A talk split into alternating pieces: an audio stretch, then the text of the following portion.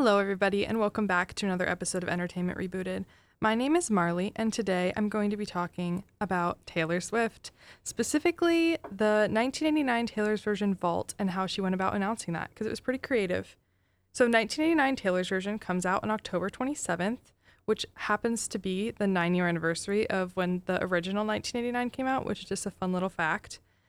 So, when Taylor releases a Taylor's version, she also releases vault tracks with them. And what these are are songs that she originally wrote for the album that didn't make it onto the original album.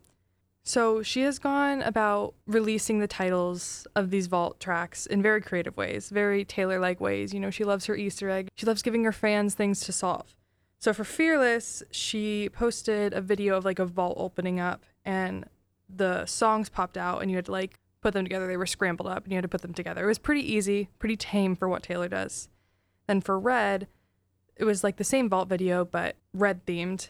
She had that open up and it just spit out like a bunch of letters. And what you did is you put them into a word search and then found the titles through the word search. For Speak Now, unfortunately, there was a leak and the vault tracks got spoiled. So we didn't get any fun announcement for that, which is really disappointing and I'm really sad they got spoiled. So she just ended up posting the back of the record, which is what got leaked. Someone took a photo of it in the store when it arrived and posted online, which was really disappointing. But she made up for all that with 1989. So, two and a half, three weeks ago, when you Googled Taylor Swift, there was a little light blue vault that fell to the bottom of the page. And it like opened up, had scrambled letters, and the answer was 1989 Taylor's version. So everyone was like, vault tracks are coming, what's going on? And it sat like that for a while. And then on Tuesday, September 19th, the vault actually opened up and there were a bunch more puzzles. There were 89 unique puzzles. It, what it gave you was a hint and then a bunch of letters scrambled up, and you had to put the answer into the search bar. Some of them were like hints. The hint was a name of a song from 1989, and the answer was either lyrics or something that had to do with the song. There were a bunch of like inside jokes with fans. There were some that no, had no hints, like there was one that was just fifth album, pop record, you know, just things having to do with 1989. And of course, there were 89 puzzles, 1989, 89. And once you solved all years, you couldn't solve anymore unless you had like a, another browser or another Google account. But after 33 million of these puzzles were solved, that's when the vault was going to unlock. So, of course, what Swifties always do is they broke the internet a lot of people weren't getting Google to work for them. Like it wasn't working. I was one of them. I could not even try to solve the puzzles until like 5 p.m. that night. And they dropped in the morning. I was very frustrated because I wanted to help get to that 33 million, but I could eventually. Finally, it started to work for more people. They were being solved. It's taking a while. 33 million's a lot. That's a lot of puzzles to solve. And about halfway through the day on that Tuesday, she posted a vault video like she did for Red and Fearless, and it just had one song. It just spit out some letters and some characters as well, which was interesting for one of the songs. So we knew one of them. People unscrambled it. It could have been a couple things, but everyone kind of thought it was one thing, and it was, which I'll get to later when I discuss what the vault tracks are actually called.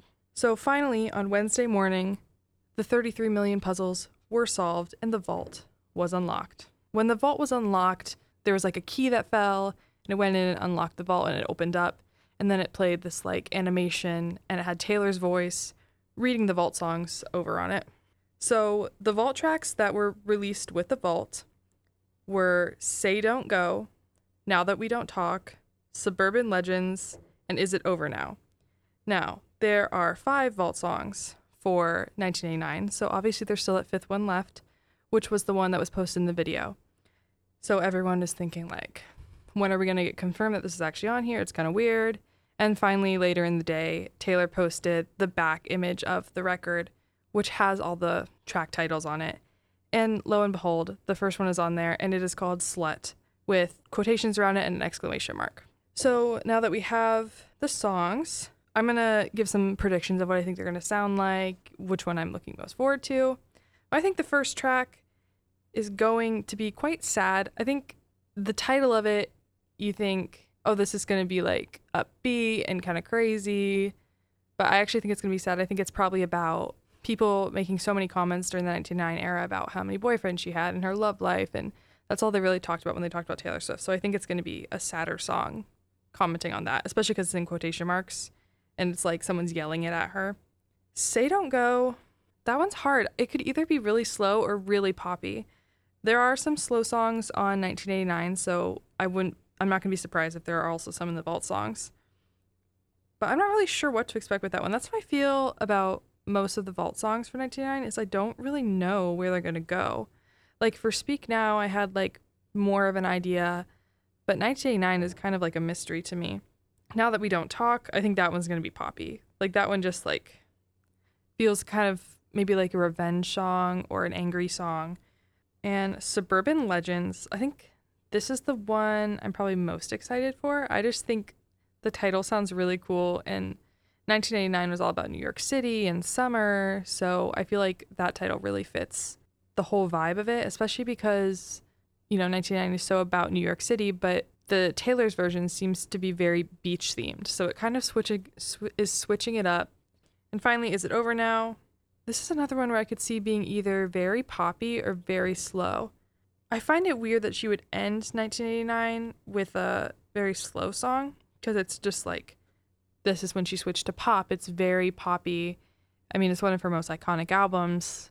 I feel like she would want to end it on a really high note with a really poppy song. So that's kind of why I think Is It Over Now is going to be more poppy, but who knows? Taylor seems to always surprise me. And one interesting thing about 1989 is there are no features. It's the first Taylor's version album to not have any features on it, which I'm kind of shocked about.